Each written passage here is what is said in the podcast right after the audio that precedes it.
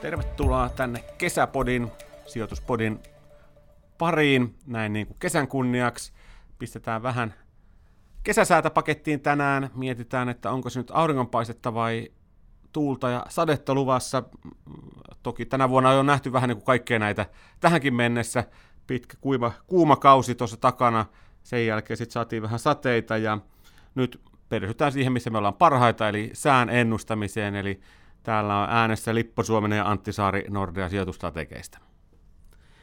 Eli nyt mietitään vähän sitä kautta, että meillä on pitkä nousukausi takana. No, riippuu nyt mitä, mitä nousukautta haluaa tuossa osakemarkkinoilla ajatella. Otetaanko nyt sieltä 2009 alkaen, eli mitä taas 9 vuotta ja neljä kuukautta tai jotain sinne päin.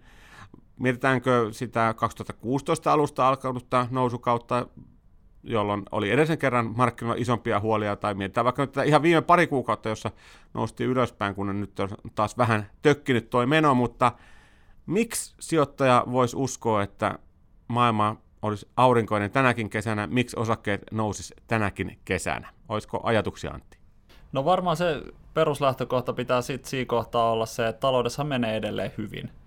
Eli totta kai kun, kun maailmantalous kasvaa hyvää tahtia, niin tuloksetkin kasvaa hyvää tahtia. Jos yritysten tulokset kasvaa hyvää tahtia, niin silloin yleensä osakkeiden hinnat nousee. Sille yksinkertaistettuna. No, mutta nyt mä haastan heti kättöön sut. Tämä on jo tapahtunut. Maailman talous on kasvanut julmetun hyvin koko vuoden alun, kaikkialla, suurin piirtein on ollut vahvaa kasvua, tuloskasvu on ollut ihan tajuttoman hyvää, ja osakkeet on tuottanut lähestulkoon nollan, jos katsotaan paikallisessa valuutoissa maailman osakemarkkinoita. Eli heti voin todistaa, että olet väärässä. Ne asiat, mitkä sä sanoit, on ollut olemassa ja silti osakkeet ei ole noussut. Ee, niin, eli osakkeet ei oikeastaan nouse koskaan huolimatta siitä, että tulokset kasvaa vai? No ei ainakaan nyt noussut. Joo, se on ihan totta, että eihän nämä niinku, kuukauden, kahden kuukauden, kolmen kuukauden, puolen vuoden tähtäimellä välttämättä toimikaan niin hyvin, mutta kyllähän se pitkä tai iso kuva on kuitenkin, että jos sanotaan, että kymmenen vuoden tähtäimellä tulokset kasvaa vaikka 100 prosenttia tai jotain muuta, niin kyllä osakekurssia jonkun verran tarvii nousta. Niin no joo, ja tähän nyt ehkä sen verran voi sanoa, että, että nyt täytyy muistaa, että viime vuonna noustiin tosi kovaa, eli tavallaan se hyvä, mitä tämän vuoden alussa on tullut tuolta taloudesta ja tuloksista, niin se varmaan oli aika pitkälti leivottu sinne hintoihin jo sisään. Ja nyt ei ole loppujen lopuksi sitten onnistuttu yllättymään positiivisesti enää, koska tiedettiin jo etukäteen, että tulee, tulee paljon hyvää, mutta sä uskot, että tämä kuitenkin voisi vuoden loppua kohti auttaa? On se ihan mahdollista. Kyllä joo, siis viime vuonna noustiin kovaa, mutta onhan toi niin kuin Yhdysvalloissa vaikka tulokset kasvaa yli 20 prosenttia tänä vuonna, niin kyllähän se aika kova tahti on kuitenkin. Niin. Et jos viime vuonnakin kasvettiin niin kuin about samaa tahtia, niin joko arvostuksen pitää tulla ihan hurja tahti alas, tai sitten sieltä saadaan niin kuin jonkunnäköisiä tuottoja. Eli jos nyt järjellä ajatellaan, niin meillä on vahva talous, meillä on erinomainen tuloskasvu, osakesijoittajan kulta-ajat, kaiken järjen mukaan pitäisi olla käsillä, ei ole ollut tätä ensimmäistä vuosipuolikasta, mutta toki se tuki siellä on olemassa, mutta miksi osakkeet sitten, muuta kuin se, että nämä hyvät oli jo sisällä, niin miksi ne sitten on tökkinyt ja miksi ehkä nytkin on vähän epävarmuutta ilmassa? Joo, ja ei, ei unohdeta myöskään sitä, että tälle pidemmällä tähtäimellä, niin eihän noista osakkeista semmoista niin 6-7 prosenttia vuosituottoa enempää voi odottaakaan. Pitkä ja nyt pitkällä aikavälillä. Tänä vuonna on tultu kolme, kolmisen prosenttia puolessa vuodessa, eli se on niin kuin aika tarkkaa se vuositahti pikkusen alle. Et ei se nyt niin kuin sinänsä hirveän huonoa, mutta aika hirveät heiluntaahan tuossa on ollut. Ja se varmaan niin kuin pohjautuu paljon siihen, että riskit on kasvanut ihan selkeästi. Et eihän nuo uutisotsikot tuolta jää niin kuin sijoittajilta huomioimatta, jos ei ne jää meiltäkään huomioimatta. Ja varmaan nyt ensisijaisesti tarkoita tässä nyt sitten kauppasotaa, joka on yhtäkkiä hypännytkin tässä näin. Mekin ollaan nyt tämä vuoden alku puhuttu siitä, että politiikkaa tulee ja politiikkaa menee ja ketä kiinnostaa, tai sijoittaja se kiinnostaa, mutta se ei heiluta markkinoita, mutta nyt täytyy myöntää, että vähän syötävä sanojaan tässä ja, ja todettava, että hupsista keikkaa ei tämä nyt ihan niin helppoa ollutkaan tämän kauppasodan rintamalla, eli se mitä vielä keväällä oli, että tämä nyt on tämmöistä Trumpin mekastusta ja hän huutaa paljon ja puhuu, puhuu kovia ja sitten loppujen lopuksi ei tapahdu yhtään mitään, niin nyt tuntuu siltä, että kai se on otettava vakavasti. No kyllä se kannattaa niin kuin jollain tasolla. Tässä niin kuin oikeastaan koko kevään mittaan, niin se, se kuviohan oli ennen, enemmän tai vähemmän se, että ensin huudeltiin jotain, että joo joo, me pistää sitä ja tätä tariffia tulli ja puntit tutisee ja sitten pari viikon päästä tullaan, että joo, mutta itse asiassa tämä ja tämä ja tämä ja tämä kaveri saa poikkeuksen tähän tariffiin ja sitten ne ei ollut niinku käytännössä minkään arvosia. Mutta nythän niitä poikkeuksia on poistettu jonkun verran. Kiinalle ollaan ihan oikeasti laittamassa niitä tulleja, eli on siirrytty niin kuin ihan selkeästi sanoista tekoihin, ja totta kai siinä kohtaa sijoittaja pitää olla huolissaan. Plus, että nämä sanat on mennyt niin kuin ihan selkeästi kovemmiksi kuin mitä on aikaisemmin ollut mikä tämän, tämän nyt oikeastaan voisi ratkaista tämän kauppasotatilanteen tässä, koska niin kuin tosiaan odotusarvo oli, että tämä olisi ratkennut itse itsestä, ihan itsessään siinä, että, että niin kuin tavallaan olisi pikku, pikku diilejä tehty ja sovittu tuossa noin, että, että sä saat nyt pikkusen tuosta tosta niin hyvää ja sitten me voidaan taas näyttää tämmöistä ja sitten kaikki menee tyytyväisenä kotiin, ehkä on pikkusen saatu kevennettyä jotain ja pikkusen ehkä Yhdysvalloille annettu myöten ja se olisi siinä ollut, mutta nyt ei yhtään mennyt siihen suuntaan. Niin onhan tosi jotain neuvotteluja ollut ja tosiaan niin kuin toukokuussa mentiin vielä oikeaan suuntaan ja sitten tuli kesäkuu ja sitten mentiin niin kuin, otettiin kaikki ne takaisin ja mentiin vielä vähän, vähän matkaa lisää väärään suuntaan. Eli onhan, onhan toki edelleen mahdollista, että jotain neuvottelutuloksia saadaan aikaan. Meidän on mahdoton tietää, mitä esimerkiksi presidentti Trumpin päässä liikkuu niin kuin tämän, tämän asian suhteen, mikä on hänen tavallaan suunnitelmansa tai onko sitä. Et sehän on, on hyvin mahdollista, että nämä on vaan jotain neuvottelustrategiaa, mikä niin kuin esimerkiksi meikäläisen logiikkaan istuu vähän huonosti, tai, tai mä en niin kuin itse näe sitä, että mi, miten tästä päädytään sopuun, mutta ei sitä voi tietää. Tai sitten on mahdollista, että tästä tulee oikeasti niin kuin isompi ongelma. Niin, tämä on nyt sijoittajalla aika hankala, jos ajatellaan, että nyt meidän niin kuin, ei pidäkään itse asiassa analysoida sitä lyhyellä tähtäimellä ainakaan, että mitä tapahtuu maailman taloudessa tai, tai mihin niin kuin normaalit talousindikaattorit viittaa tai mitä tulokset tekee, vaan nyt itse asiassa meidän pitää olla sitten niin kuin tämmöisiä psykiatria tai psykologia tai jotain muuta, joka niin kuin analysoi, että mitä, mistä Trumpin päässä niin kuin liikkuu, joka tuntuu olevan kyllä aika, aika niin kuin heilahtelevainen, että että niin kuin mitä sieltä milloinkin tulee. Ja kyllähän tämä tietysti sijoittajalle on tosi innoittava tilanteena, koska niin kuin sanoit, jos se oikeasti kärjistyy, jos otetaan ne pahimmat skenaariot, jotka niin kuin tähän asti on voitu vain niin kuin lakasta tuonne maton alle ja todeta, että joo, voidaan tässä aina kauhukuvia maalailla, mutta ei näin tule toteutumaan, niin nyt, nyt niitä maalaillaan enemmän vakavissaan niin tuonne noin, ja, ja niin kuin, sehän muuttaa yhtäkkiä osakemarkkinan näkymään ihan erinäköiseksi. Joo, ja siis se iso juttuhan tässä on se epävarmuus, kun sijoittaja ei tiedä, mitä se tekee, niin sitten varmaan niin kuin varmin ratkaisu on se, että vähennetään vähän riskiä. Eikö niin? Jos, jos vähän pelottaa, niin eihän sitä halua ottaa niin kuin sellaisia riskejä, mistä ei ole hirveän vakuuttunut, niin ne voi tuottaakin jotain. Tai sanotaan, että jos se vaara ainakin siitä, että ne riskit tekee sulle huonoa tuottoa tai antaa niin kunnon takapakkiin, niin on isot. Niin, jos mietitään tuota kauppasota, vaikka se nyt sitten kärjistyskään niin kuin niihin mittasuhteisiin, mitä voidaan pelotella aina, niin kyllähän se tälläkin hetkellä varmasti jo rupeaa tuntumaan tuolla niin kuin taloudessakin. Se luo sitä epävarmuutta, ja jos sulla on epävarmuus, niin ei se ole pelkästään sijoittaja, joka siellä niin kuin jänistää, vaan myöskin kuluttaja voi ruveta jänistämään, että, että niin kuin kannattaako mun nyt ostaa. Toki voi tietysti miettiä, että nyt on parempi mennä näitä ulkomaisia tuotteita ostamaan äkkiä tällä viikolla, koska ensi viikolla ne voi olla kalliimpia, että voisi tietysti niinkin päin mennä, mutta varsinkin yrityksillä tämä on tietysti hirmu hankala tilanteena, että jos sä mietit, että pitäisi rakentaa uusi tehdas ja tarvitsisi lisää kapasiteettia, niin mihin hittoon sä laitat? Et niin kun, onko nyt järkevintä rakentaa Amerikkaan ja tehdä sieltä amerikkalaisille, vai pitäisikö mennä sinne, missä sitä pystyy tekemään halvimmalla, mennä Aasiaan tekemään ja sitten ottaa se riski, että se tulee niitä tulleja samalla tavalla, niin taas jos se Amerikka on rakentanut sieltä, sitten taas ehkä jatkossa voi viedä niin kuin yhtään mihinkään suuntaan niitä tuotteita. Et kyllähän tästä tämä Harley Davidsonin päätös tai ilmoitus, että he rupeavat rakentamaan moottoripyöriä Euroopassa, niin kyllähän se konkretisoi nyt tätä dilemmaa ja, ja niin kuin, tavallaan se Harrikankin tilanne on mielenkiintoinen siinä mielessä, että, että sulla on niin kuin, tavallaan tuplatullit siinä vastassa, koska jos sä tarvitset ulkomaista tai yleensäkin tarvitset terästä ja alumiinia, niin Yhdysvallat laittoi tuontitullit teräkselle ja alumiinille, sä maksat niistä tuontitullit niistä raaka-aineista, sit sä rakennat siitä moottoripyörä, jonka tuot Eurooppaan, ja Eurooppaan tullessa pitää sitten maksaa tuontitullit siitä koko moottoripyörästä, eli sulla kustannukset nousi ja, jo niin kuin valmistuksesta, ja, ja sitten vielä tulee tuontitullit tähän tuotteen siirtämisestä, niin, niin kyllähän se aika myrkkyy silloin on yritykselle.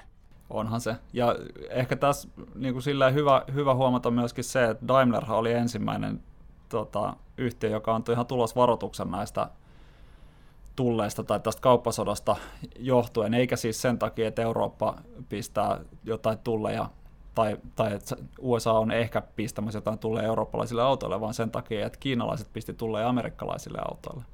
Eli nämä on, yritykset on aika globaaleja tässä suhteessa jo, ja se on yksi syy siihen, minkä takia tämä on aika vaarallista, koska me ei, on, on hirveän hankalaa tavallaan määritellä sitä, että miten nämä vaikuttaa näihin globaaleihin tuotantoketjuihin jos me voidaan laskea, että noin 100, vaikka 150 miljardia tai 250 miljardia arvosta Yhdysvaltain tuontia ja sille pistetään 10 tai 25 prosentin tullit, niin eihän sen pitäisi vielä vaikuttaa mihinkään, mutta me ei tiedetä, että kuinka nätisti se rikkoo sitten nämä tuotantoketjut ja siinä voi olla oikeasti isompia ongelmia. Niin, tämäkin on tosiaan hupaisa, jos mietitään, että tänä päivänä miten paljon sulla on niin tämmöisiä puolituotteita tai raaka-aineita ja niin edelleen menee, jos joka välissä maksatte tullit, että aina kun niin kuin, ensiksi raaka-aine tehdään yhdessä maassa ja viedään toiseen maahan, niin siitä maksat tullit, sitten sit siitä tehdään joku välituote, joka viedään toiseen maahan, maksat taas tullit, että niin kuin moneko kertaa ne voi pahimmillaan tuonne niin loppujen lopuksi tulla, jos kaikki rupeaa vaan niin kuin laittaa tulleja joka väliin. Et kyllähän toi niin kuin rikkoo tätä meidän globaalia maailmankuvaa aika, aika voimakkaasti tässä näin, jos, jos tämä nyt niin kuin pahimpien skenaarioiden mukaan menee, mutta niin kuin sanottu, me ei tiedetä, ja se on tosi inhottava, me ei, sijoittaja haluaa aina varmuutta, että niin kuin parempi huono fakta tietää kuin olla täydessä epävarmuudessa. Mutta jos nyt mietitään sitten, onko muita semmoisia tekijöitä, jotka nyt tämän meidän kesäsään voisi pilata tässä, tällä hetkellä markkinakuumapuheenaihe on, on toi kauppasota ehdottomasti, mutta niin kuin, olisiko se muita tekijöitä, jotka nyt voisi sitten tuoda niitä meille sadekuuruja tähän pahemminkin? No onhan toki yksi sellainen asia, mikä jonkun verran liittyy tietysti tuohon niin rahapolitiikka.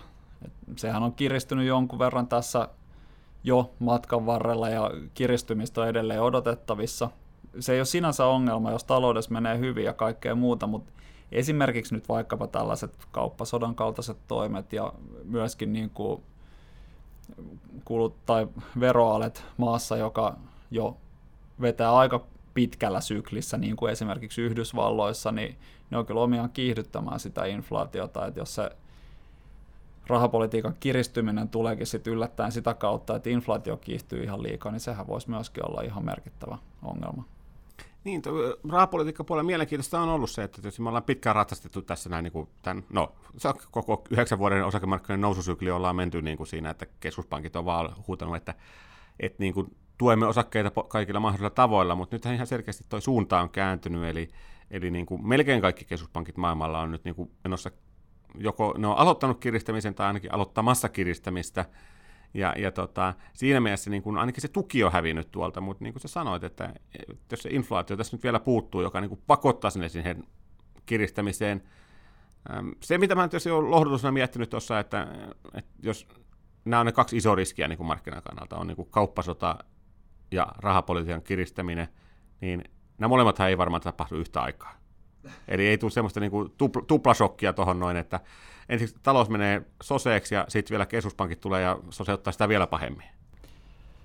Niin se, se on mielenkiintoista sinänsä, koska kauppasotahan on kyllä toki omiaan kiihdyttämään myöskin inflaatiota. Ja siitä tulee, pakko sanoa, niin Fedille kyllä aika isot haasteet, että miten, miten ne sitten tasapainottelee sen kanssa, jos, jos tässä nyt ihan kunnolla pistetään tulleja ja sitten näkee, että no, että okei, inflaatio kiihtyy, mutta sitten taas toisaalta samaan aikaan niin kotimaisen talouden on väistämättä hidastuttava – mikä sitten taas ennen pitkään hidastaa sitä inflaatiota.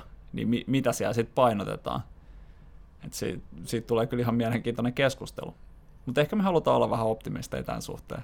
Niin, tämä on nyt mielenkiintoinen siinä mielessä tosiaan, että voidaan ottaa huono skenaario, jossa kauppasta tulee, tai sitten ottaa hyvä skenaario, jossa kauppasta ei tule, mutta sitten tuleekin keskuspankit, jotka vähän hyydyttää tota, miten bileitä, että niin kuin, siinä mielessä vähän niin kuin suo siellä vetellä täällä, mutta toisaalta tätähän tämä on ollut, niin kuin, jos katsotaan taaksepäinkin tämä nousua, niin ainahan meillä on jotain murehdittavaa tuolla ollut, mikään ei ole vielä tähän mennessä riittänyt sitä katkaisemaan, osakkeet on noussut sieltä 2009 pohjasta jonkun 300 prosenttia ylöspäin tai mitä lieneekä tällä hetkellä se tarkka lukema.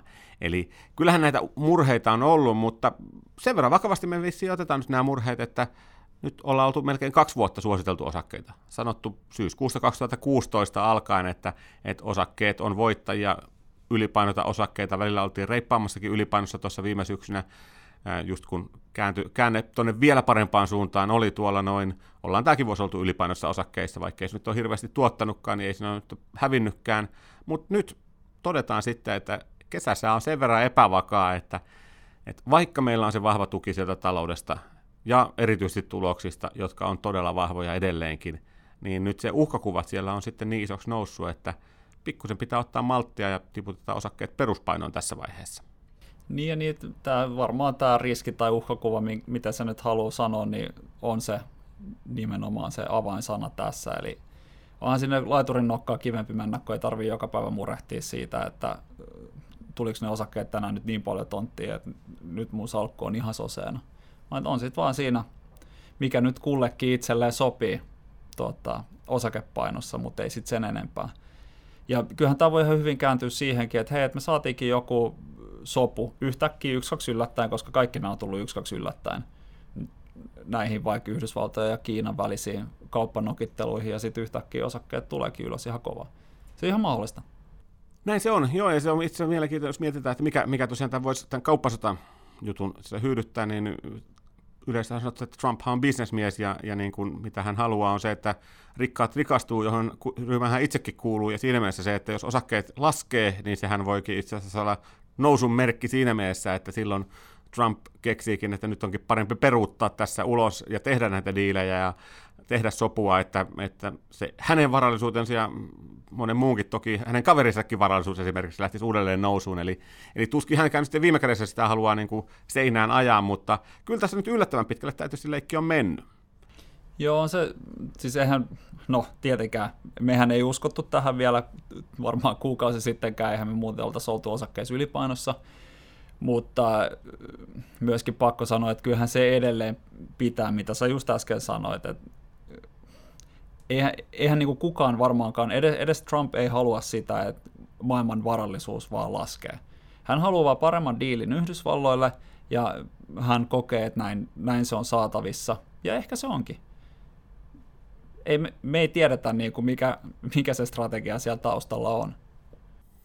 No joo, tässä sitä joudutaan sitten miettimään niin kuin ainakin tämä kesä nyt ja varmasti pitkälle syksyynkin ja onhan Trumpin kautta vielä kaksi ja puoli vuotta jäljellä, että jos tämä tämmöistä on, niin kyllä meillä tässä puhuttavaa riittää jatkossakin, mutta kyllä me nyt sanotaan, että tässä on vähän semmoinen epävakainen kesäsää tulossa, me ei oikein nyt pysty tuota kristallipallosta sanomaan, että miten paljon sitä aurinkoa ja miten paljon tulee, tulee sadetta, että hyvinhän se voi olla, että se saadaankin se semmoinen maltillisen puolipilvinen sää ja kaikilla on kiva ja rusketutaan tuolla rannalla, mutta kyllä näitä sadekuuria tässä nyt on vähän enemmän tullut, mitä on, on toivonut ja katsotaan miten tuleman pitää, otetaan maltilla tämä kesä ja pidetään hauskaa ja rusketutaan ja palataan taas sitten elokuun alussa asiaan.